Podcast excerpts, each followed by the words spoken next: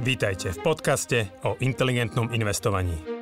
Moje meno je Juraj Hrbatý a spolu s Radom Kasíkom a ďalšími kolegami rozoberáme témy, ktoré sú pre nás vášňou.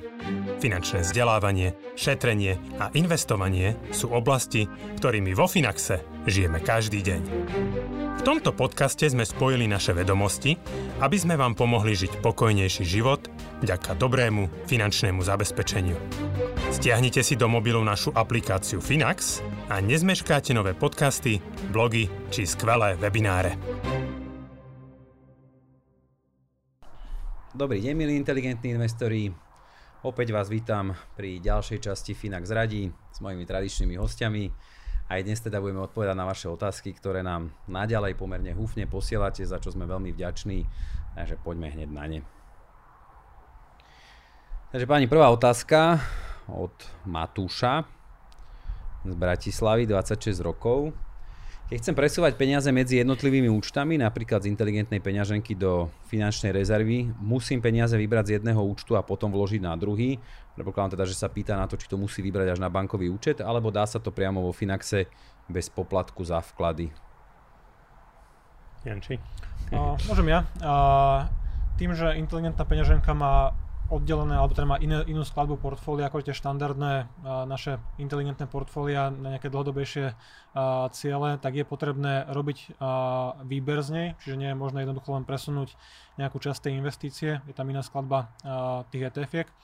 A nie je potrebné, ale, alebo nie je nevyhnutné robiť výber až na bankový účet, čiže stačí to dať pokyn na výber a, automatizovanie, potvrdím to kódom z SMS-ky, z e-mailu, a netreba už dneska posielať žiadne tlačivo a následne na základe žiadosti vieme tie peniaze zainvestovať na tom príslušnom nejakom inom majetkovom účte s inou stratégiou, čiže pokojne nás takto klient môže kontaktovať, stačí napísať e-mail na klient, client zavinačfinax.eu a vieme tie peniaze takto ako keby presunúť, čiže je to, je to, je to, je to jednoduché bezpapierové.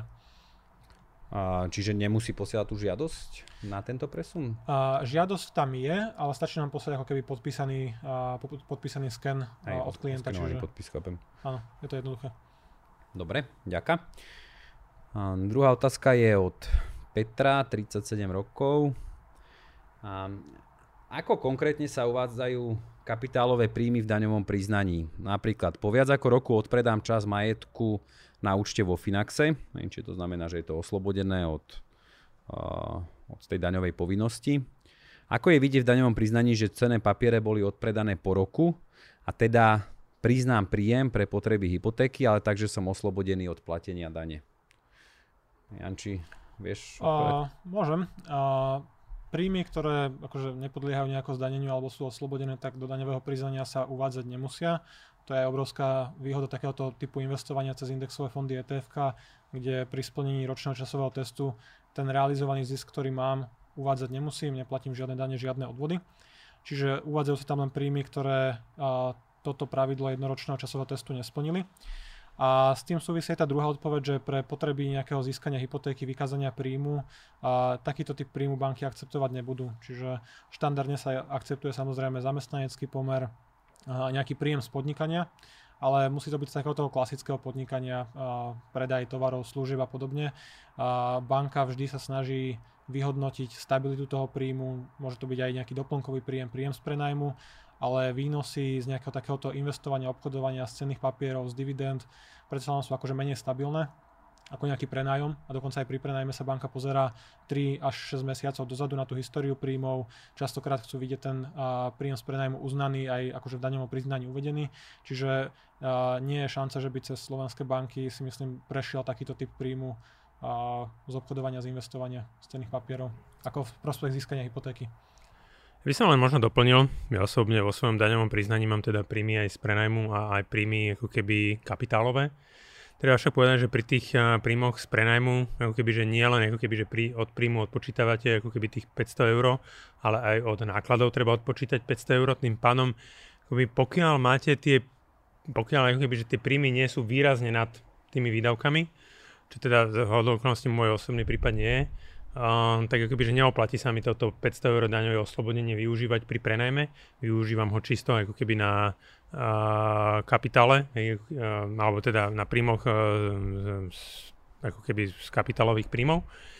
tak uh, tam v podstate dokážem zobrať si celé, celé tú, celú tú úsporu, kdežto ako keby, že pri tom prenajme tým, že musím ako keby odratať aj, aj vo výdavku tých 500 eur, tak uh, ten marginálny gain nie je až taký dobrý ako pri tých uh, kapitálových príjmoch. Dobre, ja ešte možno nadviažem trošku Janči že v podstate ako to, ten ročný časový test vedia využiť len fyzické osoby, či tu sa vždy vlastne bavíme, že by nepodnikateľ, fyzická osoba podával daňové priznania s tým, že by očakával, že mu to zlepší nejako to kreditné skóre alebo nejakú tú boditu v banke.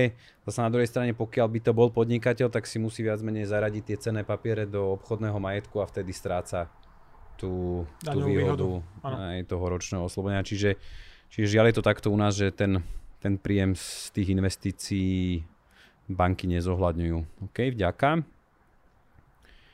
Otázka od Tomáša, 30 rokov. Má zmysel vkladať v tomto období vysokého rastu príležitostné úspory do ETF fondov? Alebo mám sporiť na účte a počkať na nejaký pokles akciových trhov a vložiť až po poklese? Vkladať by som mohol zhruba 1500 eur 4 krát do roka. Ďuri, tak teba poprosím teraz o odpoveď, že či Aha. radšej čakať na pokles, alebo teda radšej vkladať. Nečakať, Tomáš, nečakaj na pokles. Ja osobne napríklad vo Finaxe a pri svojich investíciách sa držím pravidla okamžite, ako mám tie peniaze available na účte. Vždycky ich do toho Finaxu pošlem. Vždy mi zarobili. Uh, áno, troška keby, že keď prišiel len ten pokles minulý rok, tak som rozmýšľal, že vlastne nemal som žiadne ešte čo, čo nám doposlanie, lebo ja som mal všetko v trhu.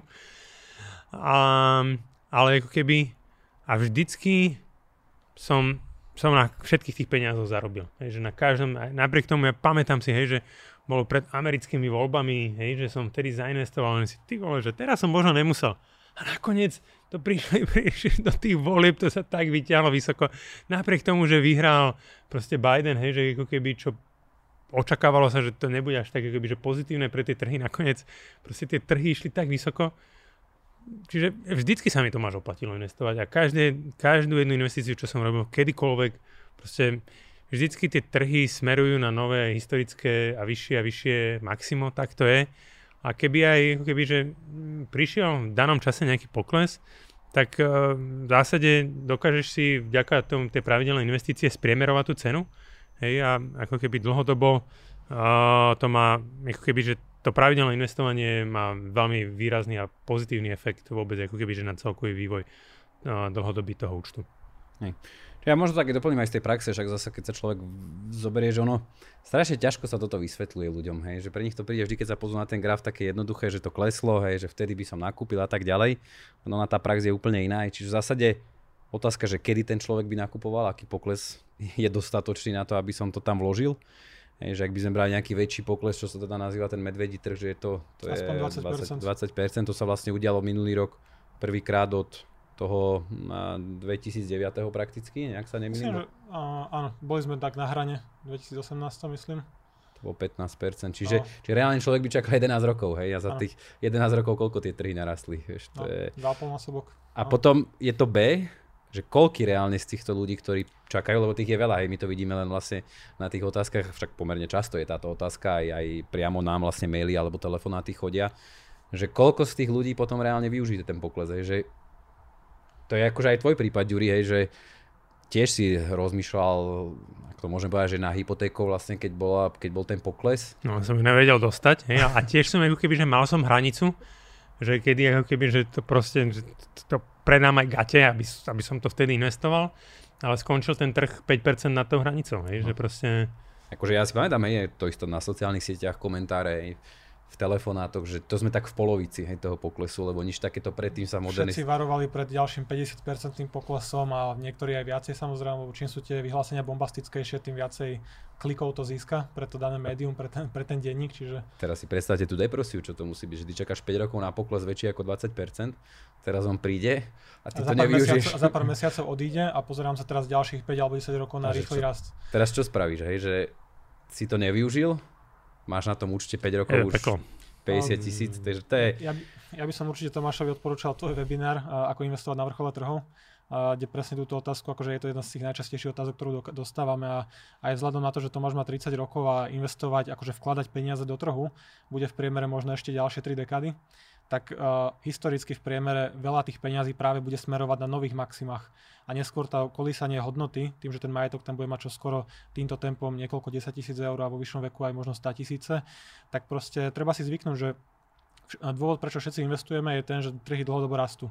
A samozrejme, keď trhy, trhy dlhodobo rastú, tak moje dnešné nákupy sú možno jedny z najlepších v mojom živote a keď moje 40 alebo 50 ročne ja budem investovať, tak budem nakupovať za 3, 5, 6 násobné hodnoty a to si treba proste zrovnať v hlave, že to je úplne normálne. To neznamená, že trhy sú na maxima, že nebudú pokračovať. História finančných trhov, akciových trhov hlavne je jedna krásna priamka proste doprava nahor, samozrejme s nejakými výkyvmi a snažiť sa špekulovať takto na začiatku akože tej investičnej kariéry, keď e, ešte sa nebavíme o desiatkách tisícov eur, možno na investičnom účte je akože kontraproduktívne, že skôr to buduje také tie zlé zvyky, že čakám na korekciu, minule mi to vyšlo, teraz budem znovu čakať a potom sa stane, že niekomu ide obdobie od 2009 do dneska a to už nikdy nedobehne taký človek. Presne tak. OK, super. Ďakujem. Otázka od Michala, 26 rokov, trošku dlhšia, tak počúvajte. Dobrý deň, uvažujem nad viacerými produktmi z vašej, z vašej ponuky a rád by som sa poradil, ako prerozdeliť peniaze, ktoré mám k dispozícii a následne pravidelne mesačne prispievať. Momentálne mám nasporenú sumu 6000 eur, plus mi na konci roka skončí stavebné sporenie, kde bude k dispozícii zhruba 10 tisíc eur. Pracujem ako SZČO v IT sektore, nemám žiadne dlhy, ktoré by som splácal a v prípade výpadku príjmu by som vedel okresať výdavky na zhruba 400 eur, prepokladám mesačné. Moja otázka znie, do akej výšky by ste odporúčali finančnú rezervu? To je prvá otázka. Či odporúčate jednorázový vklad do vášho produktu finančná rezerva? Čo sa týka ďalších výdavkov, tak by som rád do 5 rokov, ideálne aj skôr, kupoval nehnuteľnosť, pravdepodobne dom v okolí Bratislavy. Zároveň si chcem šetriť na dôchodok a vytvoriť si pasívny príjem do budúcnosti. Ako by ste teda odporúčali prerozdeliť nasporené peniaze a mesačné príspevky do jednotlivých produktov vo Finaxe? Na záver len taká informačná otázka. Mm, kedy a či vôbec plánujete vo Finaxe aj iné životné poistenie ako pre prípad smrti? Čiže tých otázok je tu viac, tak začneme od toho konca. A také jednoduchšie. Jury, skús odpovedať na to, že či plánujeme aj iné rizika v rámci životného poistenia. Ja potom vlastne ešte k tým, k tým predchádzajúcim otázkam skúsim teda aj uviezť, aké tie sumy možné, môže, môže teda šetriť. Hej. Dobre, máme v pláne, máme to rozrokované s poisťovňou, um, nejaké aj iné druhy poistných rizik. Um, bavíme sa o, o poistení invalidity, poistení nejakých kritických chorôb a možno nejakých trvalých následkov úrazu uvidíme, ako keby... Mm, dôležité pre nás je, aby ten produkt bol zasa extrémne jednoduchý, uh, veľmi flexibilný uh, a, a cenovo zaujímavý. Ak dokážeme sklbiť všetky tieto parametre, čo akože nie je jednoduché, lebo ako keby akože prečo tu dneska také produkty nie sú, lebo, lebo to poistenie nechcú ponúkať. A napriek tomu však verím, že sa dokážeme dohodnúť eh, s komerčným poisťovňou na veľmi zaujímavých podmienkach. Takže neviem, vôbec nechcem predbiehať. Ak to príde, príde to pravdepodobne aj začiatkom budúceho roka. Tá cesta ešte ako keby, že nás, eh, nás eh, čaká, však ako keby, že verím, že, že ponúkneme v tomto zaujímavejší kombináciu produktu toho životného poistenia. OK. Čiže prejdeme na tú jeho situáciu. Ja to skúsim tak teda zhrnúť. Uvádza príjem 1600 eur mesačne, výdavky 700 eur, má k tomu našetrených 6000 eur, vlastne v prípade potreby sa vie s výdavkami alebo také nejaké možno horšie situácie vie tie výdavky znižiť na 400 eur mesačne. V podstate otázky smerujú k tým takým by som povedal, že základným veľkým finančným cieľom každého človeka, čiže v akej výške finančná rezerva a kde, a dôchodok a, a potom bývanie. Hej, teda je tu tá nehnuteľnosť v okolí Bratislavy dom, čo teda môže byť pomerne vysoká cena. Tak skús Janči, že je to tvoja parketa toto. Vidím to tu napísané pred sebou, takže snad, snad nestratím niť. A k tej finančnej rezerve, a my sa na finančnú rezervu pozeráme naozaj ako na výdavky, ktoré sú nevyhnutné. Čiže pokiaľ za bežných dobrých čas som zamestnaný, mám dobrý príjem, moje výdavky sú povedzme 1500 eur mesačne, tak ja osobne nebudem držať finančnú rezervu 6 x 1500 eur. V banke myslíš? V banke, alebo teda v, tom produkte finančná rezerva. Uh, ja, ja sa pozerám na rezervu ako na takéto úplné minimum, ktoré jednoducho musím pokryť, čiže nejaká splátka hypotéky, základné jedlo. Keď prídem o príjem, asi nebudem chodiť ďalej do reštaurácií, nebudem si dávať každý deň do nášku, do kancelárie a podobne. Čiže naozaj, keď tie výdavky okresám na to úplné minimum, tak aby som dokázal pokračovať v takomto základnom životnom štandarde, bez nejakého luxusu, tak ten, tie výdavky treba prenásobiť tým či už 3, 6 alebo 12 mesačným akože koeficientom na získanie tej cieľovej sumy. Čiže v tomto prípade Michal, keď píše, že dokáže okresať tie výdavky na 400 eur ako dno, tak 6 krát 400, 2400 eur, čiže ideálna rezerva v tomto aj tým, že robí vlastne v IT sektore, asi si vie získať prácu relatívne rýchlo aj nejakú inú, tak niekde okolo 2,5-3 tisíc eur by mi stá, uh, prišla akože dostatočná v jeho situácii.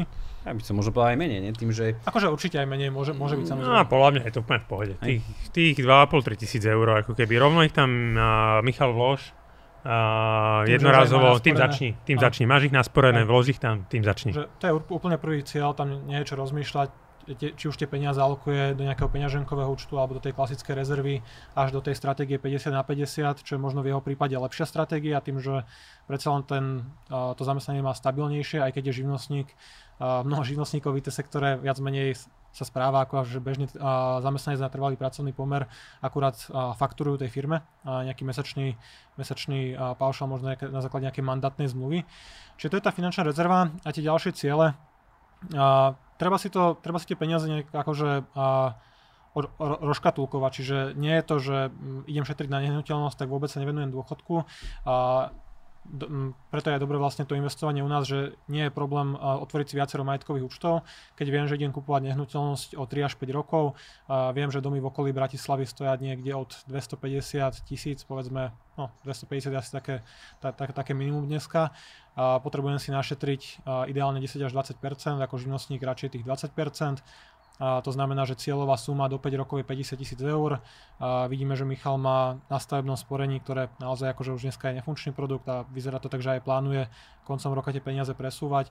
Čiže pre ten cieľ, cieľová suma 50 tisíc eur nabývanie vie vložiť jednorazovo 10 tisíc eur a tá naša kalkulačka mu pomôže naplánovať tie pravidelné mesačné vklady, aby o tých 3, 4, 5 rokov tam tie peniaze mal a dokázal vykryť tú časť kupnej ceny z vlastných zdrojov paralelne popri tom, samozrejme, pokiaľ to ten príjem umožňuje, tak uh, môže mať nastavený nejaký trvalý príkaz na nejaké dlhodobé ciele, či je to nejaký dôchodok, neskôr budovanie pasívneho príjmu uh, do portfólia s vyšším podielom akcií ako ten strednodobý cieľ, ktorý je možno vzdialený 3-5 rokov, kde to portfólio bude také skôr zmiešané. Ja by som si možno troška dovolil, ale iba troška dovolil s tebou nesúhlasiť. To je super. A, možno by tu... som sa pozeral, Michal, na to, že koľko, že ako možno teraz doteraz ti rastel ten príjem, lebo v tom IT sektore pravdepodobne za 5 rokov ty budeš úplne niekde inde. Hej. A hlavne v tom veku 26. E, v tom 26 si asi pravdepodobne, možno presne niekde tesne po škole, si zamestnaný 3 roky, hej, že s 8 ročnou praxou už budeš pravdepodobne v IT sektore, ak, ak si dobrý, čo verím, že si, tak uh, budeš zarábať asi viac. A možno by som sa zamyslel na to, že, že ak by som bol schopný uh, tým vlastne tým pravidelným investovaním zarobiť si celú čiastku, uh, keby, že na, ten, na tú nehnuteľnosť, hej, tých 50 tisíc, tak ja osobne by som všetko teraz vložil do dôchodku pri 100% akciovom, ako keby, že celý ten zvyšok, to znamená, že bavíme sa nejakých 3 tisíc teraz a 10 tisíc, keď ti príde ako keby tie peniaze z toho stavebného sporenia, by som dal dal do dôchodku na 100% akciové portfólio, pretože to sú peniaze, ktoré sa ti budú zhodnocovať najdlhšie pri čo najväčšom riziku na tvojom dôchodok. Ale teda za predpokladu, že z toho rozdielu, z toho ako keby bežného ako keby rozdielu medzi tvojim príjmom a výdavkami na najbližších 5 rokov budeš schopný si zarobiť na ten dom pri nižšom riziku. Ja by som ako keby išiel asi možno touto cestou. Áno, keď má niekto toľko voľných peniazí, že naozaj ten rozdiel medzi príjmom a výdavkami je veľký, tak môžem podstúpiť vyššie riziko a tými novými vkladmi, tým pravidelným investovaním, tak ako keby trošku vyžahlím tú cestu. Čiže áno, akože neexistuje to, čo hovoríme stále, že neexistuje jedna správna odpoveď. A niekto bude preferovať akože takú tú mentálnu istotu, samozrejme istota neexistuje nikdy a, a určite nie akože pri investovaní, že niekto to bude chcieť mať presne rozkatulkované, že tento určite je nehnuteľnosť, keď tam budem vkladať, tak to dodržím. Ale samozrejme dá sa s tým hrať aj tak, ako si povedal ty, že podstúpim vyššie riziko, samozrejme s tým potenciálom nejakého vyššieho výnosu. A medzi tým, tým, že ešte zostávajú 3, 4, 5 rokov, keď ten príjem bude rásť, tak Hej. aj v tom nepriaznivom scenári, kedy by tie trhy klesli a tá jednorazová investícia by bola v nejakom poklese, tak stále tými novými investíciami sa dopracujem k tomu, že mám tie vlastné zdroje pre tú kúpu tej nehnuteľnosti.